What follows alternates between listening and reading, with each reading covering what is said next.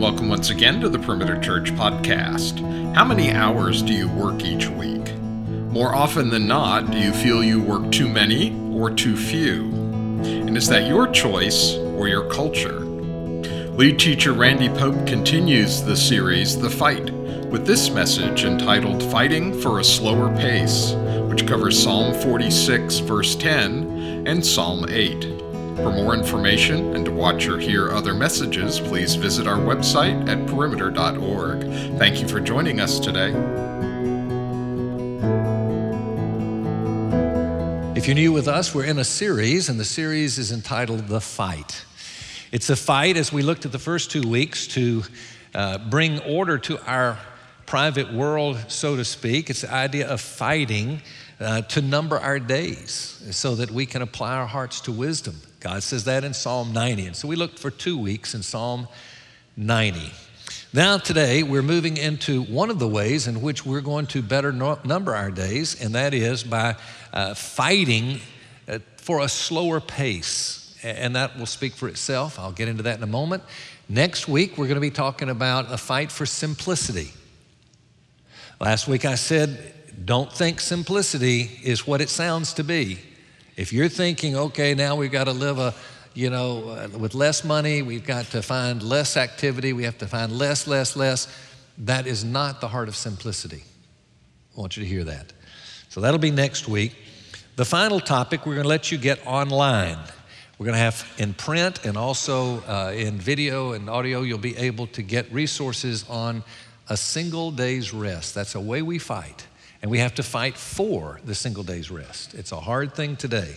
But we've talked about that in, uh, in a recent series, so we're just going to make that available for those who have not gotten it, all right? I think it's a safe assumption to say that we live with an unhealthy pace of life today. I know that hurry is, is kind of in everybody's vocabulary now. Hurry, hurry, hurry, hurry. And we've got to do whatever we can do to make things a little quicker, a little quicker, a little quicker.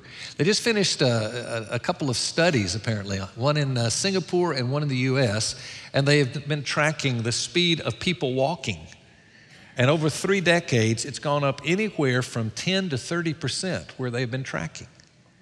It says that everywhere you look, that's what's happening. We're just moving faster and faster. And it's not so we can get more steps, so we can look and see, you know. It's a reality. That's what's happening in life. It is what's happening. There was an experiment that I was reading about uh, a study of rats. And uh, they took these rats together as a group and they gave them amphetamines and had them all hyped up and they put them together. And as they put them together, the hype got stronger and stronger and stronger until they died. All of them died. So they tried it with a, a mouse they put in without any drug whatsoever placed it in that same, uh, in a group that was hyped up and so forth. And the little mouse without the drug died as well. It got hyper, more hyper, and more hyper, and more hyper until finally it dies. It had no drug, which tells you there is something to the environment in which we live. So here we're facing it. We live in a society where everybody's moving faster and faster. Everything's hurry, hurry, hurry. Let's go, go, go. It's a way of life, it's a way of thinking, and we live in that society. And many of us would say, All right, here's the way we deal with that. We jump out of that society, we create our own society, and we just don't do that. Well, good luck. That's not going to happen. Now, there's certain things we can do. I watch what now parents are doing with children and, and outside activity and curricular you know, things that, okay, we're going to go to this and we'll go over here and we'll do this and we're on this team and we'll do this and this, this, and, and they just go, go, go, go, go never realizing what they're losing out on. And there's a place where we say, okay, can we pull back some? Easier to do years and years ago when it wasn't such a hurried pace, but now we can pull back some. But, folks, that is not going to be the answer to our problem. Let me give you a couple of quotes here. One person says, Much of our activity these days is nothing more than a deep anesthetic to deaden the pain of an empty life. There's part of us which is drawn to a hurried life it makes us feel important. It keeps the adrenaline pumping. It means I don't have to look too closely at my heart or life. It keeps us from feeling our loneliness. So we're going to look just quickly at the cause, and then we're going to go to the, uh, uh, to the cure for this problem that we have. So, is the environment a problem? Yes. But let me tell you, there's a deeper problem. So, hear this the real problem is not a disordered schedule, the real problem is a disordered heart. That you have to get to start with right there. Until we start realizing it's not all about our schedule, it's about our heart. Fix the schedule and don't fix the heart, it's going to mean nothing. Fix the heart, and you probably will do some tweaks to the schedule. The problem is given very clearly. Psalm 46, verse 10, reads like this Cease striving and know that I am God. I will be exalted among the nations, I will be exalted in the earth. The psalmist says, Cease striving, that is, seeking to achieve what only God can provide. You know what it does? It produces a poor self esteem in us when we begin striving. We crave significance. You tell me who among us does not want to, to feel significant among other people. We do. It's very natural we're going to do that. And we have this wrong belief that that it's going to be found, our significance is going to be found in what people think about us. And therefore, we're going to do whatever we can do to accomplish the things that would make us feel good about ourselves, make other people feel good about us, and tell us how they feel good about us. And we find our significance there. But it's striving. It is nothing but striving. Kids, I want to say this. I know we've got some young folks here, bunch in the balcony, I notice. Save yourself a whole lot of problem, a lot of heartache, depression, all kind of things by hearing what God has to say in His Word today. I'm telling you, it's going to make a difference. It will make a difference. So, what is the cure? Uh, or what is the cause? We read here in. Uh, a quote, uh, I don't have the name of this person, but it's a scientific reality I think we'd all agree with. An, an object in motion will remain in motion in the absence of an external force. Don't we know that? Anything that's moving, unless there's something to stop it, it's going to keep going. That is the truth. One author puts it this way says there are a lot of activity addicts who would love to stop running if they knew how to stop running. So, what is the cause? The cause in Psalm 46:10 has told us Two directives. Number one, let's look at it cease striving. Here is the cure cease striving. The, um, the idea of striving, and when he says quit striving, you know, we strive for, I mean, we should strive for uh, intimacy with God. Striving in itself is not the issue, it is why we're striving. When he's saying quit striving here, he's saying quit looking in the wrong places to find your stronger self esteem. Where you really have to start looking, and you have to look hard at this, is what does God think of us? What does He say? You've heard me say this. If you've been a part of this church, you've heard me say this so many, many times. It's a little statement. It's confusing the first time you hear it. I'm not what I think I am. I'm not what you think I am. I'm what I think you think I am. For you that heard that for the first time, heard me say, la la la la la la la la la la la la la. You have no clue. Well, what did he say? Listen to it again. I'm not what I think I am. I'm really not what you think I am. You know what it is? I am what I think you think I am. Now, that's in the world of people. It is true in life, no doubt about it. Let somebody be raised up in a home, in a family where the parents affirmed in a healthy way.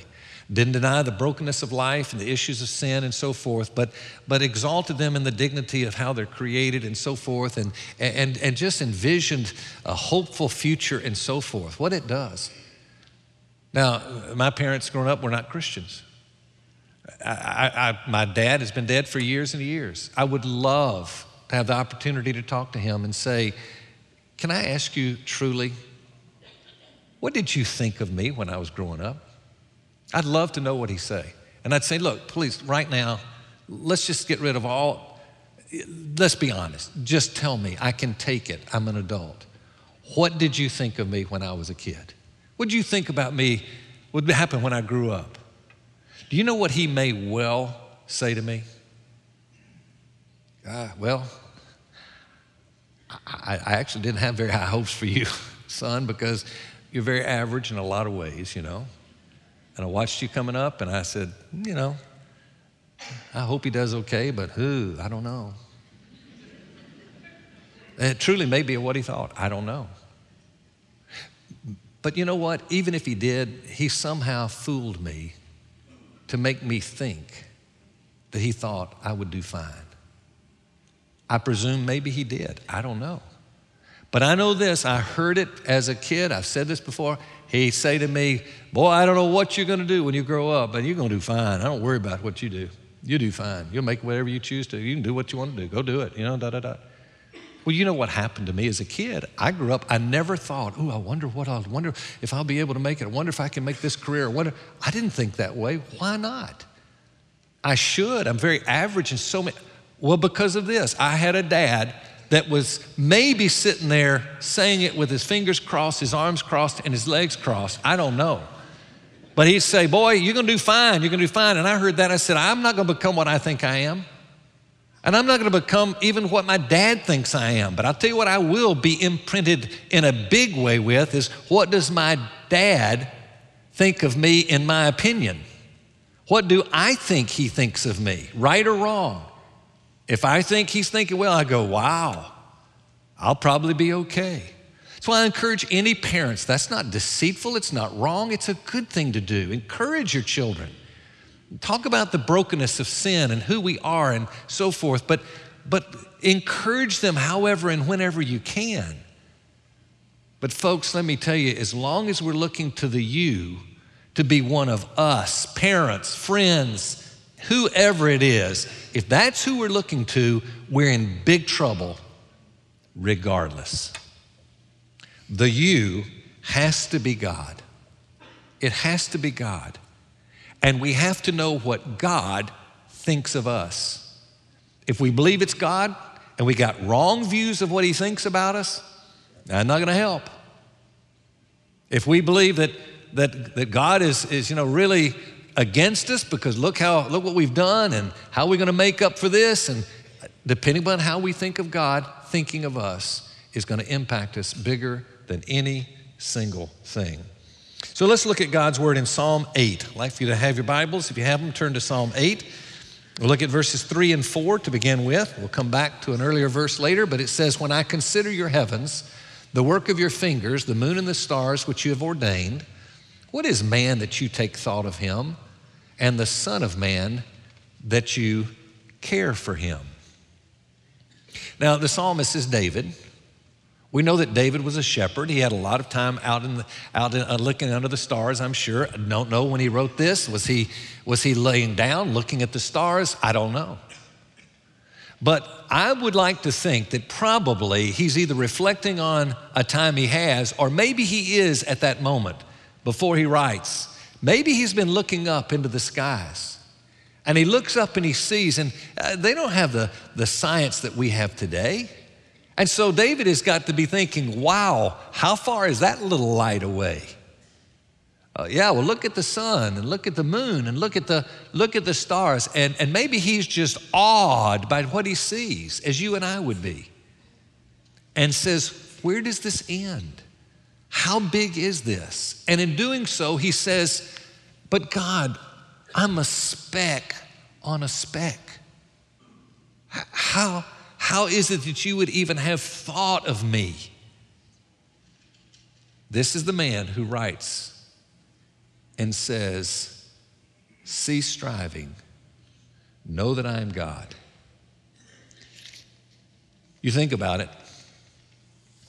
You know that sun is 93 million miles from Earth. That's a long way.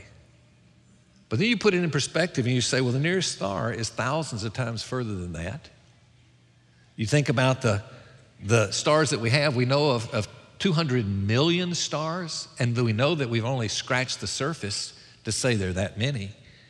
There are many planets that are millions of times bigger than the sun, and the, and the sun is millions of times larger than the earth. I mean, it just kind of blows your mind. And then you go to the other galaxies, you go beyond and beyond and beyond, and you go, where does this thing end?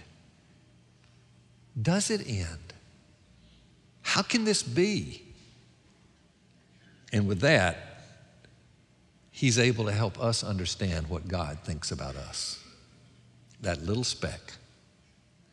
And this is what he says. Number one, in your outline, I'm going to suggest he thinks we are special.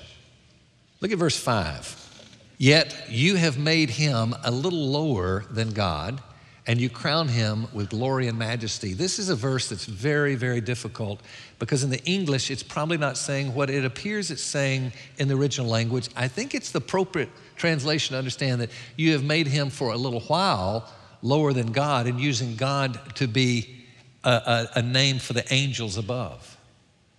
I'd really think what he's saying here is hey, you've been made a little lower than the angels. And by the way, that's all creation of human. We have been put in that position, but there'll be a time for those that are believers where we will now be above the angels in a way that we will be there seated in the heavenly throne with Christ Himself. With that in mind, he says, and crown him with glory and majesty. So, what God has done with all of His creation is to say, you got glory, you got renown, you got splendor, majesty, means stately dignity. He's saying, Do you know that I stamped you with my image? You're in my image. You really are created in my image. You are special. Well, that's a starting point, but it's only a starting point. So David goes a step further. Look at verses six through eight when he says, he thinks we're important. This is how he says it. He says, You made him, you make him to rule over the works of your hands. You have put all things under his feet, all sheep and oxen, also the beasts of the field, the birds of the heavens, the fish of the sea, whatever passes through the paths of the seas. He's saying, Look, do you understand that you are so important that I have placed you in charge of my creation? That he says of itself, when he creates it, this is good. And he says, Now you that are the pinnacle of my creation, I'm going to put you over all the rest of my creation.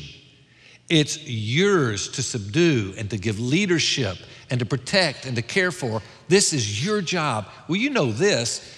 In the world in which we live, when somebody is given great responsibility, it's because the one who is totally in charge says, I'm going to put you there because I have a very high view of you.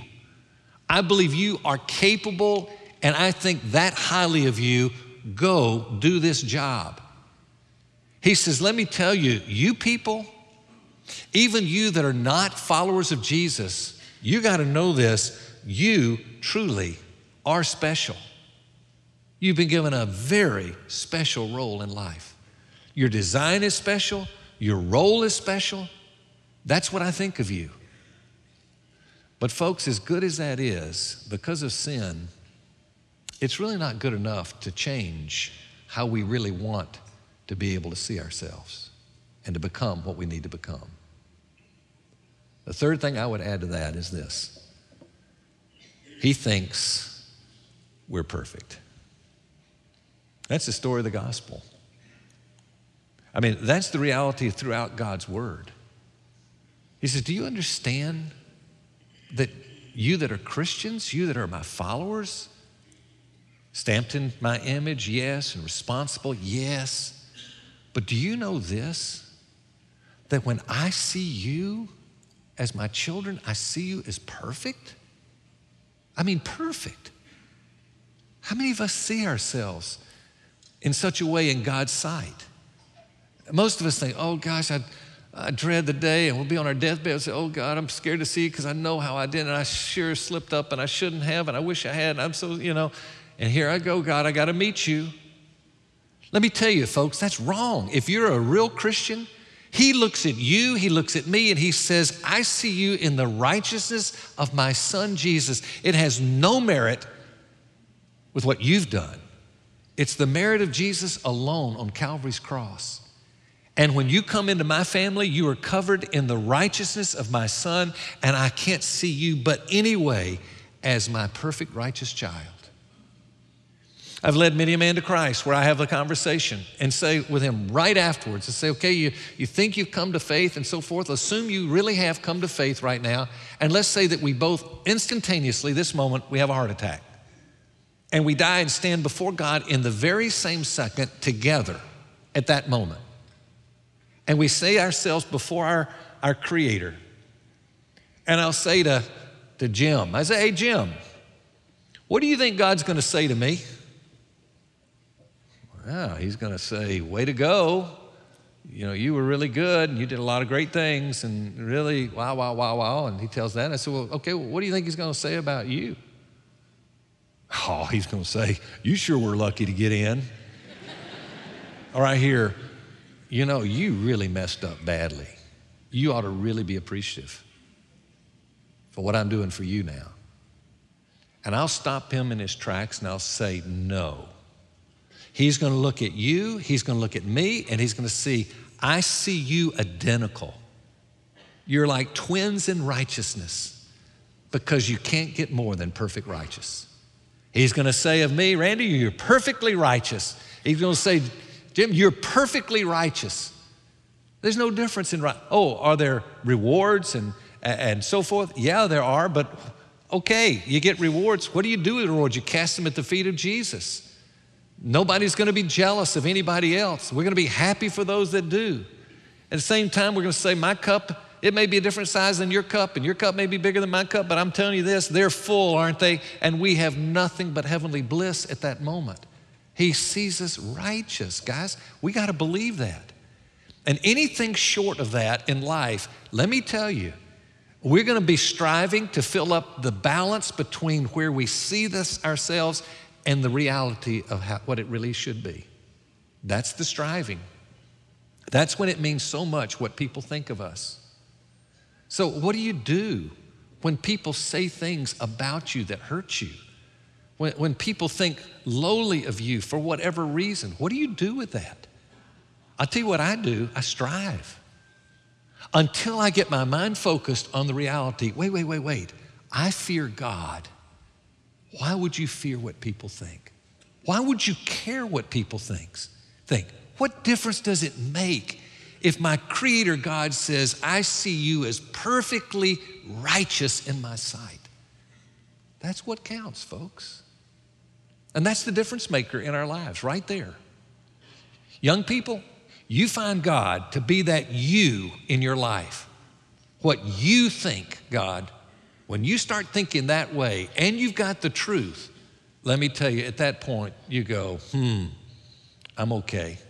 Yeah, I'm not the popular one at school, and I didn't get accepted at this, and I didn't make this cut, and I wasn't this. And people look at me and think I'm not as much as they are, and I'm not as good as, you know what, God, I wish I could be in those areas. That would have been fun and nice, but let me tell you, very deceiving as well. God, you see me as righteous and you love me beyond anything I can imagine, and there's no one you love less, that you love more than me. Well, when that becomes the thinking pattern of one's life, you don't fear people because you don't have to. You know what God thinks about you, and you'll become what you think He thinks of you. He does give one final thing. He says, See striving, yes. But Psalm 46:10, we'll read it again. See striving, and then he says, and know that I am God.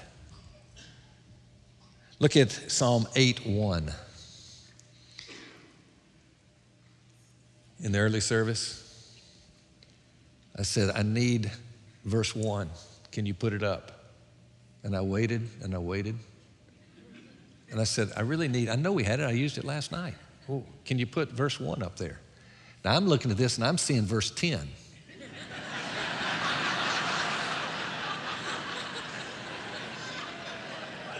and I tell them, be sure and put it down here where I can see what it is. And I hadn't even looked down there, okay?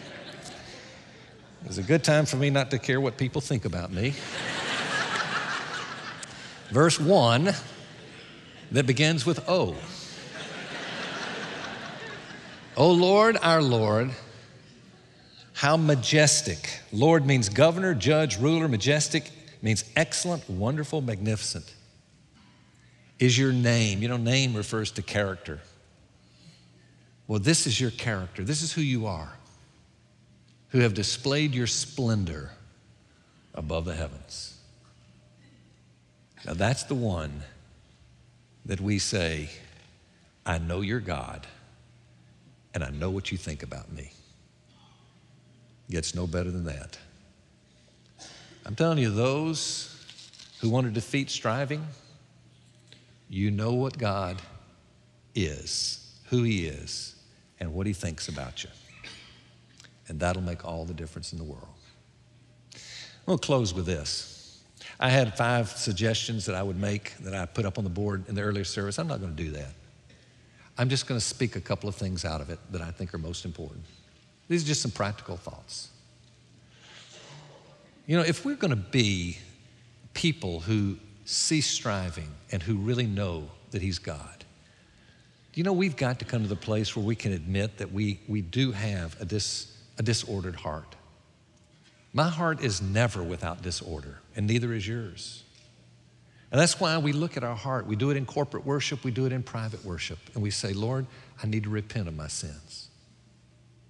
And, and we need to see what's behind the sins that we have.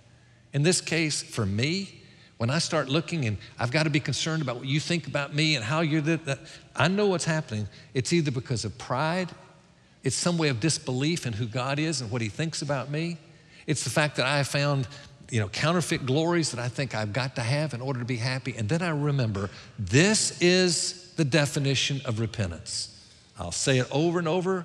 As long as I ever preach, I'll be saying this. This is repentance. Hear it again and again and again. It's admitting I'm wrong, yes, but it's taking another step and saying, and I am truly remorseful. And if I'm not remorseful, then that's where I have to say, God, please have mercy. Would you work in my heart? Would you cause me to grieve over the sin that I've committed? I, I don't want sin to be a part of my life. And so, God, would you deal with that sin? And, and then once you said, Oh, I really hate what I've done, then you come back to the open arms of a loving Father and you say, Your love is enough for me. That's real repentance. Every sin is saying, I need to do this in order to get what I need in life, as opposed to saying, I've got what I need in life. I have a father who sees me as perfectly righteous and loves me perfectly. Good enough, good enough. And so you got to start there. You have to embrace the power of the Holy Spirit. We have to keep being filled with the Spirit. You hear me talk about that all the time. I mean, what we have to do is be able to say, okay, I got to remember, I got to surrender, I got to remember what God did for me. I got to know and consider that, that I, was, I was in sin and God ripped me away from my own nature. And He put me into a relationship, binding me with His Spirit, where I am forever, forever sealed with His Spirit. And He's raised me up to an ability now to obey that I've never had before. So now it just means I've remembered that. I need to surrender based on that. So here's my eyes, here's my mouth, here's my hands, here's my feet, here's my life. Here, God, forgive me. And, and would you fill me with your power now? Not just to do the right things, but to believe the right things about what you think about me, God. That's how it happens. I think it's important we establish some goals. Put your priorities out. Hey, I know some of us just, yeah, that's, that's a, we hate that subject matter. Don't, don't, don't talk organization. And you know what? You're wired by God not to love that. That's okay. Others of you think, boy, if I could do anything, it's just to work on my schedule. And every group that's different looks at each other as they're just strange, different, weird, and crazy. I don't know. But let me tell you, God wires us differently. That's okay. But it doesn't hurt any of us to just put a little thought into what should I be trying to do? How should I use my time? And if anything else, do this. Schedule your time enough that you can include solitude with the Lord every day of your life. I'll forever be thankful for the man who entered into my life early starting high school. And he said, You want to be God's, God's vessel used of him? then you spend time with Him every day. Don't feel under the law when you miss, but make it your ambition every day to set aside enough time to be in solitude, be able to hear what God says. You know that rat illustration? Do you know that if they took a rat and they pulled it out of that group and they put it alone, the rat would do okay. It got in solitude. We can't get in solitude every day, all day long, but we can find some time and say, Lord, I want to I want to talk to you, I want to listen to you, I want to be real with you, and I want to consider what you say. Let me tell you, that will be a difference maker. And so the pace, let's slow it down. It's not going to be so much though working on your schedule. It's going to be working on the heart. Cease striving. Know He's God. Never forget that God says, You're perfect in Christ. I love you. So, seeker. That's why you'd want to seek, just consider could Jesus be who He claimed to be? Check His life out. Read the scriptures and the Gospels. Watch the cross and why He did what He did. And see if you don't find your heart fall in love with Him and you find yourself saying, I want to follow. And you get to enjoy the perfect love of a perfect Father who sees us perfect in His righteousness. It doesn't get a whole lot better than that, huh? Let's pray together. Father in heaven, we do pray that you would grant us to be a people who cease striving and, and begin focusing attention, even in solitude, of how you are God and what you really do think about us. And Lord, some of us need some repair made in our hearts right now. Repair about how we view you, viewing us, uh, what we think of you, what we think of ourselves. I pray, Father, that you would grant us wholeness, that you would forgive us of our sin for this disordered heart that we have. And we pray that you would grant any seeker among us, even now, to see you by your grace and fall in love with you even today. Grant it, we ask, in the great name of our Savior Jesus. Amen.